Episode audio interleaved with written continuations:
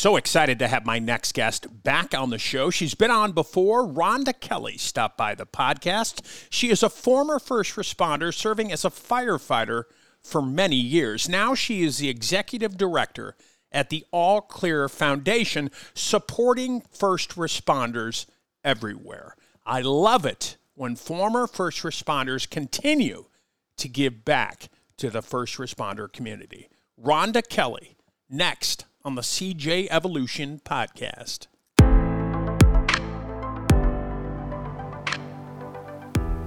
Hello, everybody. Welcome back. Patrick here, host and creator of the CJ Evolution podcast, a podcast that wouldn't be around unless it was for you, the listener and supporter. Thank you so much for tuning in. A big thanks to you, the first responder, whatever you were doing, wherever you were at. Thank you for doing it. As we head into the holiday season, well, I guess we're in the holiday season.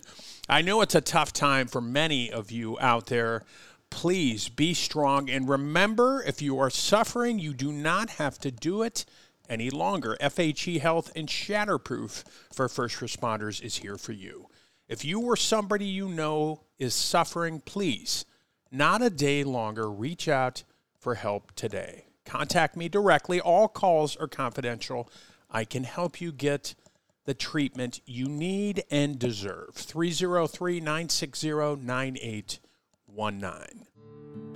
What makes Shatterproof a very unique program is it's one of the only programs in the country that first responders can go to that is 100% all first responders. Everybody's in pretty bad shape when they get here. And then 30 days later, when you can see the transformation and the difference in people when they've had 30 days uh, of counseling, working with therapists, working with a psychiatrist, getting the neuro treatment, doing the breath therapy that's done here. The transformation that happens with the clients is, is really humbling to be able to work around and see because people are getting better here. And it just shows that there's a need for the first responder community to deal with behavioral health issues and take them seriously and offer treatment to people that may need help out there. They should be afforded the ability to come get help when they need help. It has gotten better, but we still have a long way to go.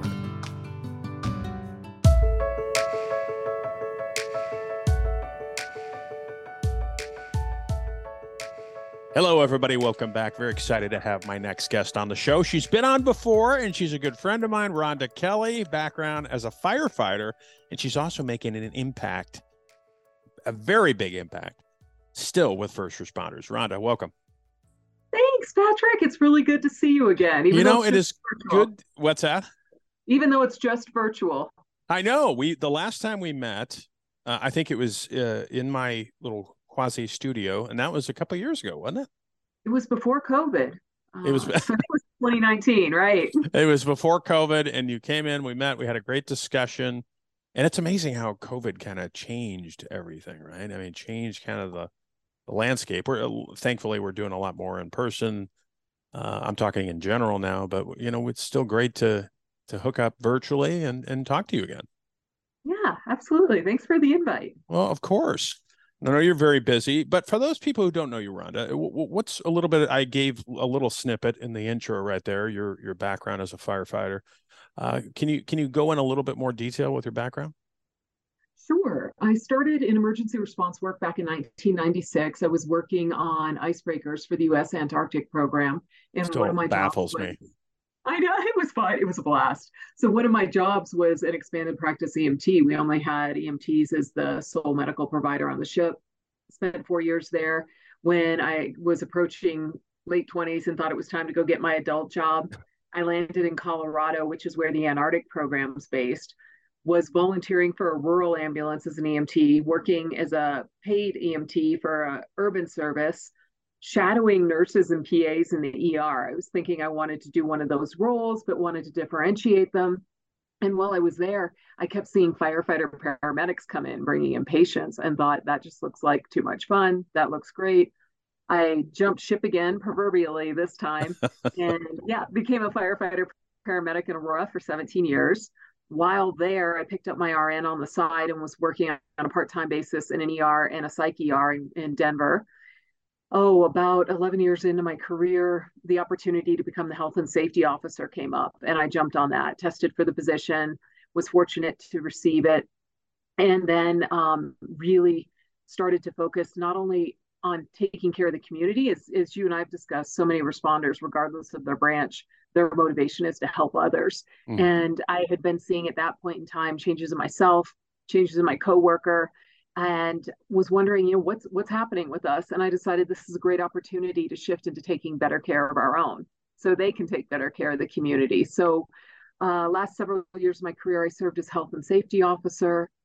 Out of that, the University of Colorado's medical school, CU Anschutz, reached out and asked, "Hey, how how can we help firefighters? We'd really like to work with firefighters.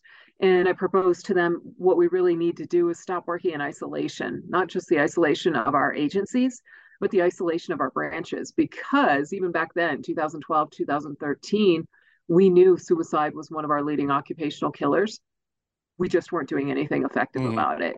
We were failing to recognize that all of these branches that are housed under the broad umbrella of the term emergency responder law enforcement, fire, EMS, dispatch, corrections, search and rescue, coroners, disaster workers, that all of us were trained to respond to the needs of our communities in times of crisis, disaster, emergency. None of us were really taught that empathy and compassion are two of our biggest skill sets. Yeah. I always love to say nobody wants to call 911 and have a sociopath show up. They want somebody skilled, and who cares? Um, but that we're not taught that empathy and compassion are also potential pathways for injury.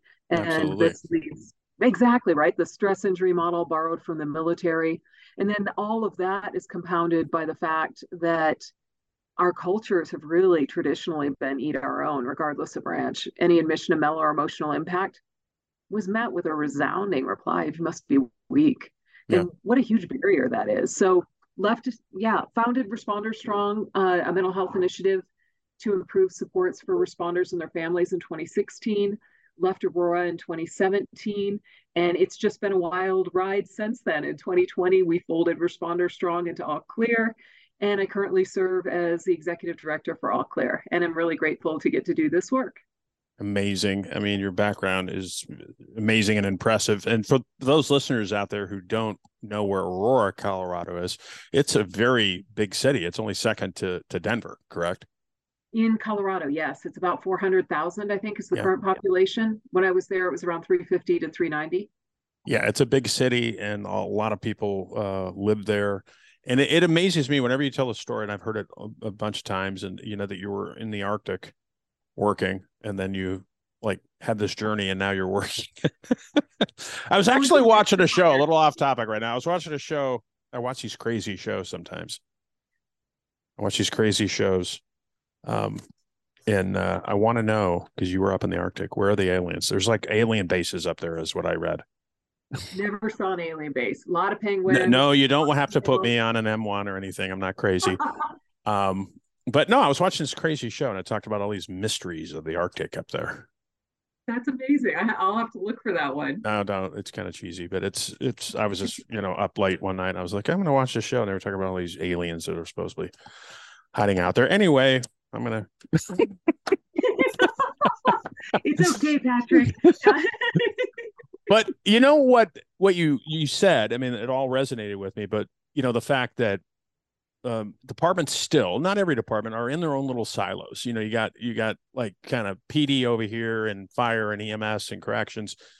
We're i think we're getting better. You tell me if i'm wrong with communicating and working as a uh, you know collaboratively uh, with mental health and other challenges that first responders um, face. But i think sometimes when i go to meetings or, or, go to events i mean you still see that that silo. You know we're, we're kind of in our own little area. We don't really want to mix well with others. I think we're getting better with that stuff I think we are overall, and I see it across the country.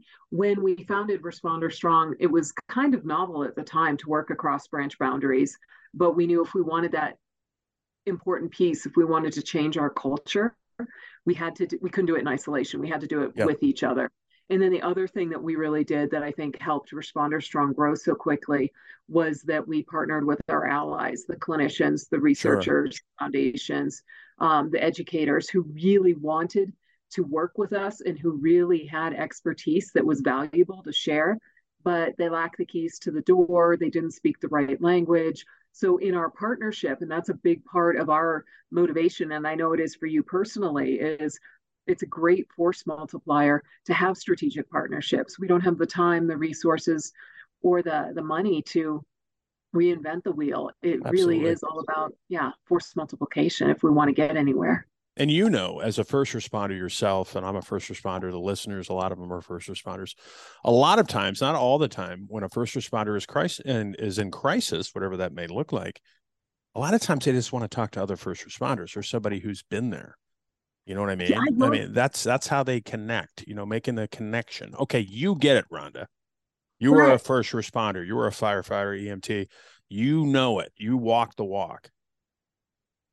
Right. And you know, one of the things we talked about the last time we got to to catch up with each other was pre-COVID. Hmm. I've seen some shifting around that since yeah. COVID. In fact, it's pretty significant. Whereas, and that's not a knock. That's not a knock on professionals out there who oh no no are, are civilians. I mean, what I'm seeing now, and especially because All Clear Foundation, we are really focused on the overall well-being and longevity of emergency responders, inclusive of healthcare workers, because that's another thing COVID definitely nailed the door shut on is that yeah we we are very much the same in personality and motivations and self expectations in occupational exposures and in the human reactions to those exposures whether you're on the hospital side of the ER doors or you're out in the field. Um, but one of the things we're really seeing is before COVID responders really just wanted to talk to peers. They wanted yeah. somebody who got it. They wanted somebody who was in the pit with them. They could you know just talk through it since COVID, I've noticed across the country that it seems like the stressors have compounded so much and that stigma has decreased, normalization has increased, especially around mental and emotional health challenges, that responders now just don't want to talk to somebody else who's suffering the way they are. They want to talk to somebody else who understands, preferably because they walk the same path. Sure yeah. who knows yeah. how to guide them to the resources. They don't want to sit around and talk about it anymore. They want to live a better life. They want to help manage it. And I think, unfortunately, a lot of that's driven by the fact that they're pushed so much closer to the edge of crisis. You're like, now I don't have time. I I need to do something right now, and I need informed advocacy and and navigation of the system. Yeah, because Ben and I haven't been doing this very long, Rhonda. You've been doing a lot longer than I have, but I mean, you know, I think by the time a first responder, I start talking to a first responder, they need help like yesterday. Mm-hmm. They don't need help like two weeks from now or a month from now. Exactly. wait for a bed. They need help like right now. exactly. And at that point, Siri and Google are not good options. You're not likely no. to get on a good resource that has the cultural competency, that understands the trauma exposure, that understands some of the baggage you might be carrying from your life before the career, whether you were in the military or you had an adverse childhood history, um, there, there are just a whole lot of factors here. And to your point that you made just a few minutes ago, it is really imperative that when a responder reaches out in crisis, they get to somebody who's already got all that background because Absolutely. we don't have time to fill out the 20 page questionnaire on our history. Absolutely. You got to understand. Yeah. Now, I know you talk to a lot of first responders, obviously. You know, in, in, in, what, what do you think the biggest barriers are for, or, you know, even a first responder right now, or anybody who's suffering right now? When we're going to have some resources uh, to talk about in a minute, but why do you think it's so hard for first responders to say, all right, I'm going to make that call. I'm going to come forward. I'm going to I'm going to ask for help. I'm going to call Rhonda or I'm going to call this person or that person. What do you think the barriers are, in your opinion? Number one is the same that it's been for a long time. Is is internal stigma. The yeah. responder still having self doubt and thinking, if I reach out, is it because I'm weak? Being mired in shame, feeling like they're less than everybody else, that they're not contributing, um, feeling. Are like going to back me up? Yeah, exactly. So I think stigma is the number one reason that is eroding rapidly from what I've seen. I think one of the other biggest barriers is geography and the location of resources. That there are a lot of areas across this country, especially in small, rural, and medically underserved communities, that great, you've overcome your your own internal stigma, external stigma. You want to find a mental health clinician who gets it. You can't even find a mental health clinician yeah. in a lot of these communities. And COVID's kind of exacerbated that. You know, we're seeing that ironically, mental health providers have been taking the advice we've been giving each other forever, which is have boundaries, take me time, know when you've had enough, recharge. So we see that a lot of mental health providers have left the field. We're seeing that the ones who are remaining are overwhelmed with the influx of people seeking treatment and that they're having to put pretty rigorous boundaries around themselves so that there's not even nationally with the advent of telehealth which is fantastic. I think that's one another yeah i think it's great. but we still just don't have the trained population to do that. But i think there's solutions to that and to your point branching away from maybe well including licensed trained mental health providers when necessary, but recognizing this can be a tiered system. Sometimes coaches, sometimes peers, sometimes chaplains, there there are a whole host of other solutions. And then the third really big solution which i think is one of the most challenging is the financial barrier. Yeah. a lot of the challenges that responders face are directly tied to the job but they don't get coverage through the workplace or they get very limited coverage. Three visits six visits in a system that is already so overburdened that the next appointment the first appointment six weeks out can't wait. I'm kind of in an urgent place now and so many responders, especially with inflation, are really struggling. They don't have excess funds on hand to pay for the support they need that could potentially save their lives. So I think those yeah. those are the three big ones: stigma, um, locational local resources and availability, yeah. and then also financial. Yeah, and I and I agree with you. I mean, those are fantastic. Uh, you know, unfortunately, they're they're fantastic examples of barriers. Um, but I, I do think too it's it's it's culture you know? I mean i think a culture in an organization every department's a little different every organization is a little different but uh, i talk to a lot of people as you do and I, I, think there's still some of that culture in a lot of these agencies where just suck it up. This is part of the job. You know i've heard well this is what yeah. first responders signed up for. No i didn't sign up to see dead babies and all this other stuff. So I, I get kind of irritated when people say well that's what firefighters signed up for. No actually we didn't sign up for that you know we we signed up to, to serve and uh, but we didn't sign up to to get the trauma you know what i mean?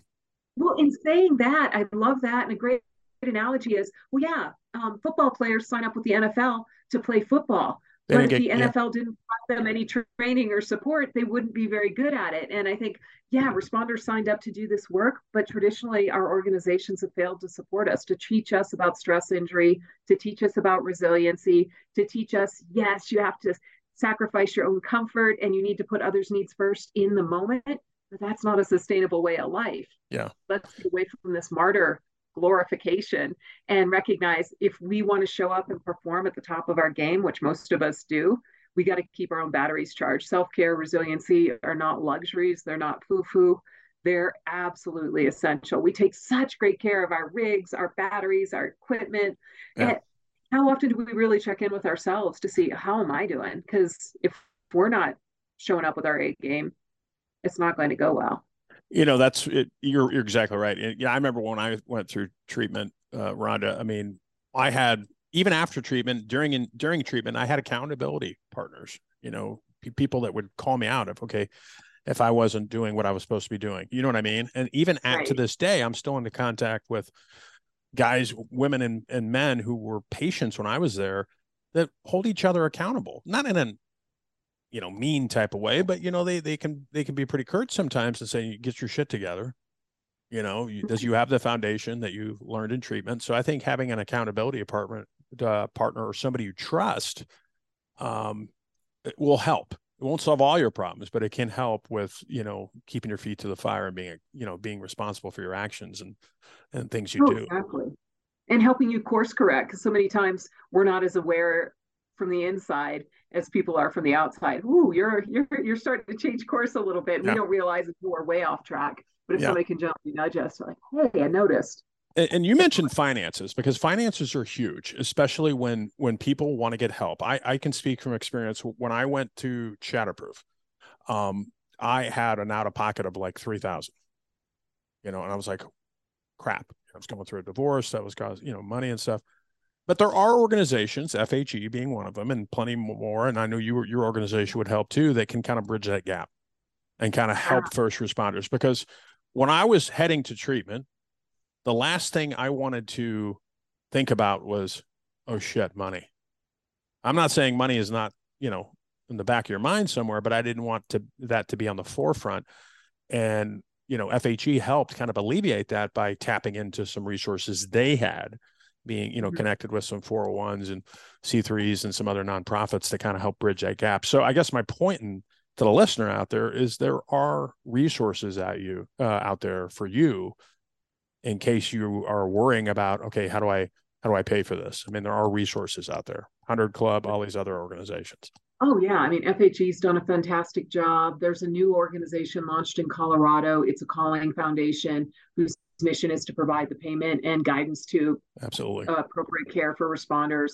Foundation 1023, the list goes on. FHE has done a fantastic job. I know several responders who've benefited from their generosity and um, many of whom's lives were saved by it. And we at All Clear Foundation don't offer financial support, but one of the things we offer is a vetted resource directory. And absolutely within that, uh, we point to other organizations that fulfill a whole variety of needs that responders and their families might encounter. and, and i think it- it's just i think with with a lot of people especially when it comes to mental health and you tell me if i'm wrong rhonda Mhm. it's just the, the lack of education or they don't know that it's out there for them now you got to vet right you got to properly vet organizations and, and treatment especially treatment but i think it comes down to people don't know that some of these resources are, are out there for them you know what i mean? Because when, when you're going through a dark place i know you've had your challenges i have had mine and you're thinking well nobody else will understand uh, nobody else gets it. And the reality is a lot of people do get it and they're here to help you. Well, and that's one of the things that I love about All Clear Foundation. I, I joined them in 2020, late in the year. amazing organization Oh, yeah, they were founded in 2019. But one of the things we talk about is there are a whole wealth of resources out there. And it goes back to that strategic partnerships. Let's not re- reinvent the wheel. absolutely Um, but when people, to your point, reach out, they're usually in such a stressed state of mind, many times in a shame pit. They don't have the capacity to navigate complex systems. So we're really working to create an easily accessible one or two doors to get in and an easily navigable system. Okay, boom, you're here. Let's figure out what you need and how to get to it. And we do that through our website. We do that through one of our free digital tools, the U Responder Strong Wellness tool. That I'm proud to say is free, available 24 7, confidential for all responders and their families. What it really allows them to do is create an account with a private place for assessment. We know that a lot of people are curious about their sleep habits and do they have a sleep disorder, their uh, alcohol, their drinking habits, and do I have a problem or am I using this to numb or cope? What can I do instead? Um, I'm feeling really off. What's wrong? What can I do to feel better? And the system is driven by AI. So each user oh wow can figure out what they're interested in. And instead of being inundated by the thousands of resources that are on it, they can be guided. AI pulls it to the top of their stream and they can find more information in the form of videos, webinars, podcasts, short and long form written. And as they increase their awareness, they have the opportunity to check out our stories section where other responders give 30 to 90 second testimonials with the challenges they've faced, how they've overcome them.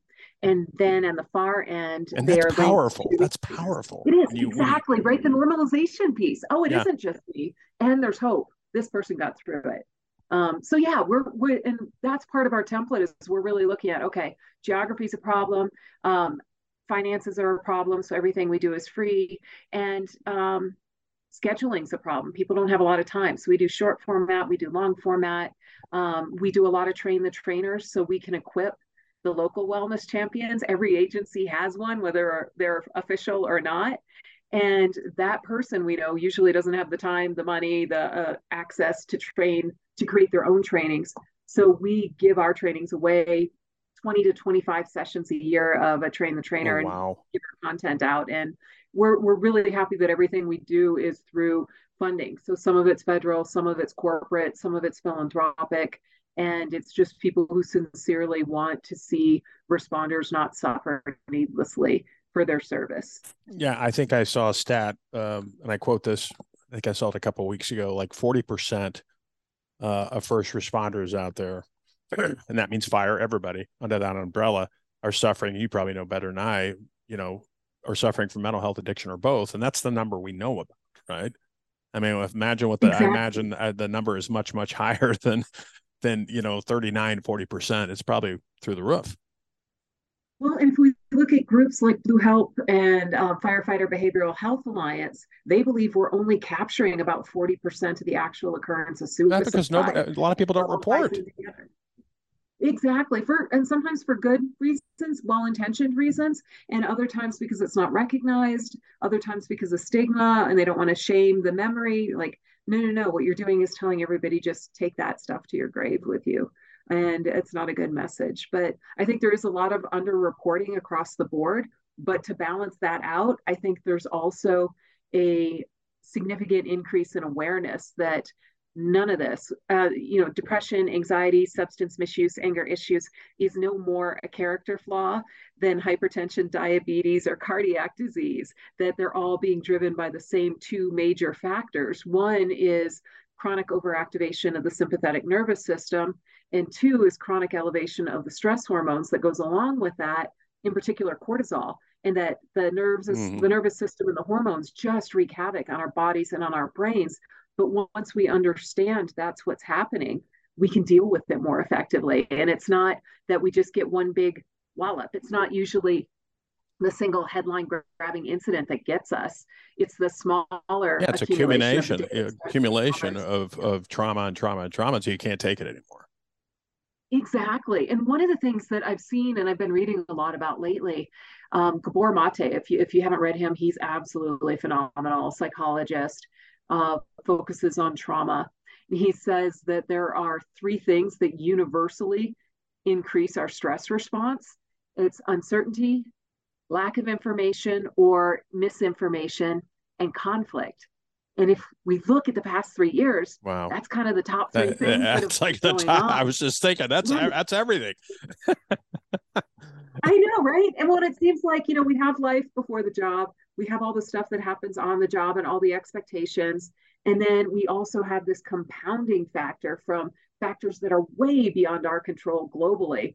And that just reinforces, and I think a lot of people are understanding wow, if I want to make it through all this, if I want to deal with all this and have a good life, I got to learn to deal with my stress in the moment because the old school way of I'm just going to lock it away in the pain locker or this compartment behind me um, and deal with it when it, it, explodes, or hopefully it never does. That's that's gone by the wayside. No, it's like that 800 pound gorilla in the room. You know, I mean, you look at mm-hmm. it and you're like, okay, it's there. If I don't look at it in the eyes, it's it's not going to get me. the reality exactly. is, it's always there. Exactly. And it's taking its toll on you mentally because you know it's there and you're not dealing with it. One of the things I learned in treatment, Rhonda, was, and it took a while for me to learn, is most of the stuff stuff, incidents or, or things that I worry about that are that I, that might happen. Either one, never happen, or two, and this is just me, or two, if they do happen, they're not as big as I built them in my mind. I'm not saying bad shit doesn't happen. I'm just saying the my, my mind tends to go to the worst case scenario, like a lot of people. Worst case scenario. Oh, well, this is going to happen. I'm to. Yeah.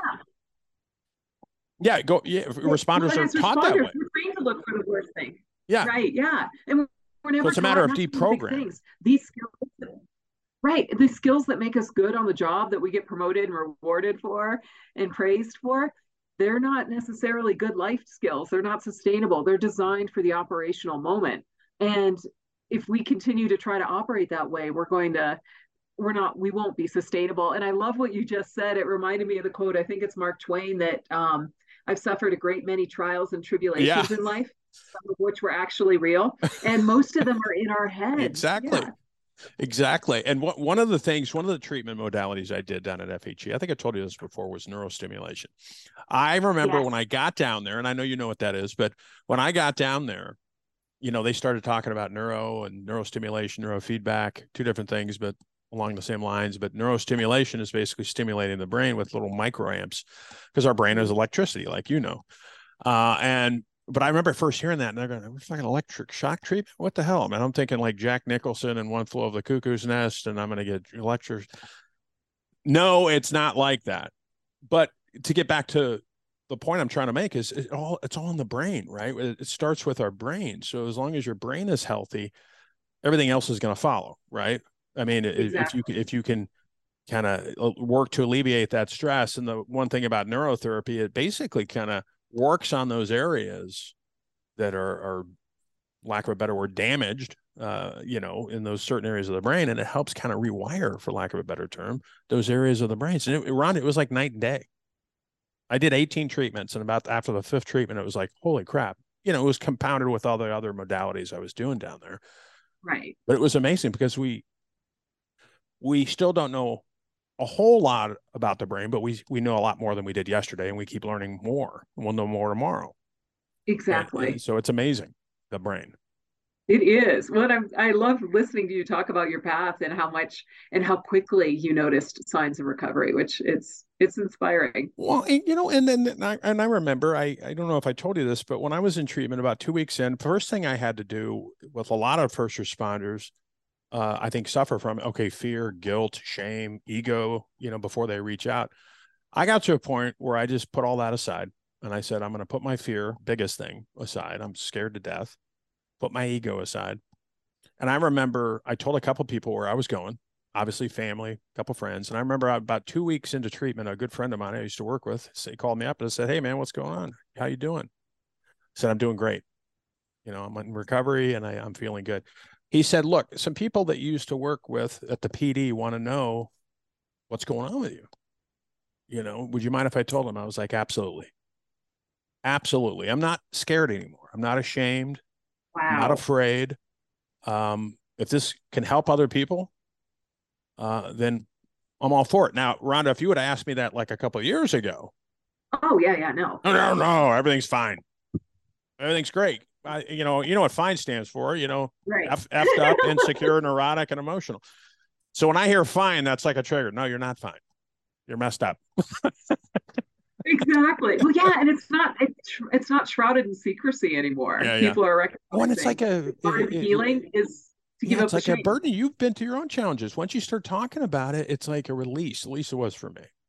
Oh, absolutely. I love um Brene Brown's teaching. Oh, she talks about yes. shame can't survive the light of day and that our shame is a self-perpetuating condition because the more fearful we are the deeper we try to hide it and the more shame we feel that when we just kind of acknowledge this is what's happening not only does it lift that burden off of us but it increases our ability to connect with others because we're not the special unicorn who's suffering and nobody else has ever had this or experiencing it most of the people around us are suffering in some similar unicorn. capacity I Yeah. like that special unicorn. I'm special. I'm the only one going through this. exactly. But Well, when that's we how we acknowledge think. what's right, yeah. But when we acknowledge what we're going through and and what we're, the steps we're taking, that allows us to have a deeper connection with other people who are who then in turn, you know, it's the the perpetuating cycle. Yeah, I'm. Re- you mentioned books. I'm reading a book, uh, Eckhart Tolle, Oh, I love him. uh, "The Power of Now." Mhm. Amazing book, Yep. and the whole premise is, like the book suggests, it's living in the moment. Well, and I love that because that's what mindfulness is. It's being Exactly.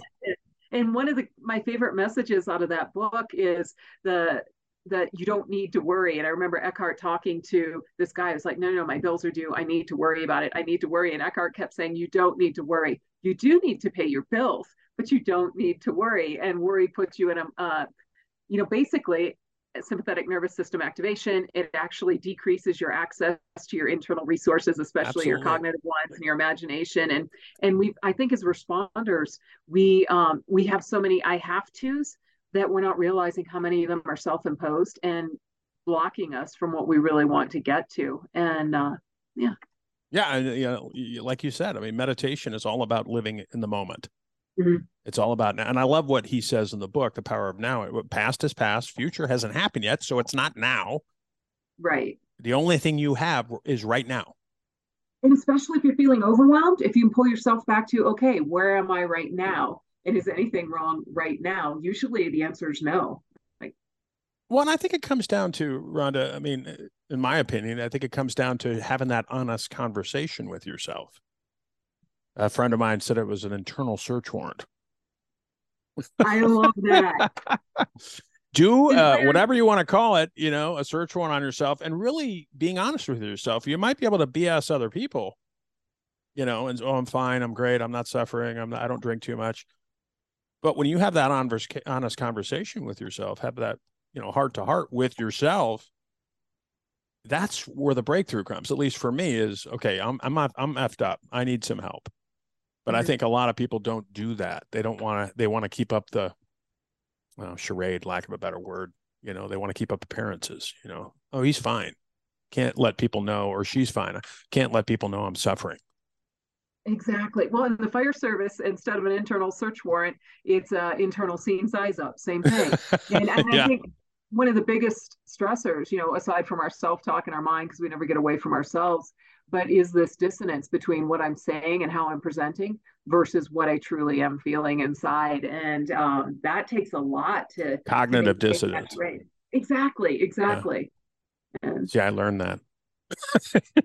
you learned a lot. but it makes you feel like you're not living in your integrity. You're holding yourself up to a certain standard and feeling like you're failing instead of recognizing that no, no, no, this is where you're at, and you you don't have enough supports to put you back up at the standard where you want. It's not you.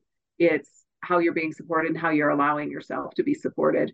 That's one of the, I'm sure you've seen this too, the research around gratitude Oh. You know, oh. we've always that's a great mindfulness practice, but now they're saying it's not just that you notice things you're grat- grateful for, so that you shift your negativity bias to one for positivity, positivity and gratitude, but it's actually receiving the gratitude offered by others. And I think that's where responders are so bad. There have been so many heartfelt expressions of thankfulness and appreciation, and responders reflexively it's no big deal. I was just doing my job. And what the research is showing is one, we're deflecting some of the charge. We need to keep our internal batteries yeah. up to up to pace when we deflect that. But then two, we're also blocking the connection with that person. So they are truly trying to express their gratitude and we're just And we need that. Down. Exactly. And exactly. it's not about mhm. being egotistical or anything like no. that, but it's it's good to accept that. Exactly and you know I, there's a lot of aspects of our responder cultures the martyrdom and and so many others that have just become really toxic. And i think if we can reset that redefine what strength is. I think we all honor and value strength but we've thought in the past that strength was keeping it inside sucking up buttercup not reaching out for help because we are the help. And now strength is being in touch with yourself being in touch with what's going on around you and knowing when you need to make strategic changes whether that's a couple days off mindfulness, ending a relationship, changing a role in an agency, recognizing that that's that's all strategic. That's how you maintain maximum performance. And it takes a lot of strength and humility, as you know, to to get up. I know you do a lot of it. Talk to people. To get up and talk about sensitive topics like mental health, addiction, things like that. It takes a lot of strength to to do that. But that's where that's where you get it you know your your at least I, I know it's hard to explain i get like power from that not in a negative way but it's like oh, yeah, yeah. I'm, I'm helping you know I'm, I'm trying to help people and trying to give back to a profession that was so good to me over the years. Well and i think doing that we realize how many of our fears are are groundless baseless. Sure. um, it's like that big gorilla in the corner that we're trying not to look at and then we find out oh it's a big stuffed cuddly gorilla. It's not the thing that i was fearing the fear was in my head. I'm gonna go hug that gorilla hugger. Um, yeah. Um, Rhonda Kelly. Yeah. You're amazing. How how do people reach out to you uh, at the All Clear Foundation? All the other things you're you're doing out there, if they want to reach out to you and get involved and and connect with you. Thanks. Um, allclearfoundation.org is our website. Responderstrong.org is our mental health initiative. We still maintain the separate website for that. Uh, my email is super simple, Rhonda with an H uh, at allclearfoundation.org. Um, you can also find us on Facebook, LinkedIn, Twitter, and uh, Instagram. We're on we're on all the things. TikTok. Tick, no, I, I do not think we're on TikTok. Sorry. Oh, but one thing I'd love the opportunity to say because I know you have such good or such a, a broad array of followers and listeners is going back to those barriers we were really fortunate to obtain a federal grant from the Health and Human Department of Health and Human Services this year, specifically targeting the agencies and the healthcare clinics who serve small, rural, and medically underserved communities. That is amazing. Yeah, so we're recruiting agencies with about 30 or fewer personnel, career or volunteer, any of the branches. It can be ski patrol, search and rescue, fire, dispatch, corrections, law enforcement, um, corners, the list goes on, healthcare clinics, as I mentioned, and we're able to provide them with a wide array of free resources and including offering a scholarship to a local mental health professional to attend the National Emergency Responder and Public Safety Centers 56 hour certification for working with emergency that, responders. That, so that is like, amazing because, yeah. you know, like you indicated before, there's so many agencies out there. I mean, most people, you know, don't real like when in terms of law enforcement, not every agency is like an NYPD or an LAPD. No. Mm-mm. Most agencies are 100 or less when it comes to departments around the country. And same with fire, firehouses, too. I mean, they're small and so they don't have the resources out there to to try to combat these problems that first responders are having so it's amazing that oh, you got exactly. that grant it's awesome well and like we know in the small communities whether you're career or volunteer your impacts get compounded by the fact that almost nobody's a stranger everybody, yeah, everybody knows each other to care for exactly and you know their family and their kids and um, just the way people can carry that especially if they're volunteering that i've got this day job and then i'm always on to respond in this other role. And if I get hurt in this other role, well, then my income could be. I mean, there's just a whole yeah. host of additional complicating factors in those communities that we're really excited to be able to help with Absolutely. over the next two years. And that's why I love having people like you on. I mean, to talk about, you know, everything out there for first responders, resources out there. You just got to tap into it. There's a lot exactly. out there, a lot of great work. Exactly. And yeah, and I love people with the the shared mindset that you and I have is that yeah. we're all in this together. We need to work collaboratively. It's not territorial. Oh, there's plenty of problems out there to work on. Absolutely. Yeah, it shouldn't be that because we're all trying to do the same thing. right? Exactly. Oh. Rhonda Kelly, you're amazing. Thank you for coming on the show, my friend. Everything we talk about or talked about in this show will be linked up in the show notes. I would love to have you back on in the future. Anytime. Shoot me a text. Would love to get back together. It is so good uh, getting to catch back up with you. And yeah. again, I find everything you've done and everything you're doing is very inspiring. I'm really grateful to, that you're here for our community and that I get to call you a friend. Oh, you're amazing. Amazing, Rhonda. Thank you. you Thank you. Uh-huh. All right. Well, take, take care. care. All right. Bye. Such a great show with Rhonda Kelly. She's an amazing individual helping first responders everywhere. If you love the audio of this show, check out the video on YouTube at the CJ Evolution Podcast YouTube channel. Until next time, everybody, be safe.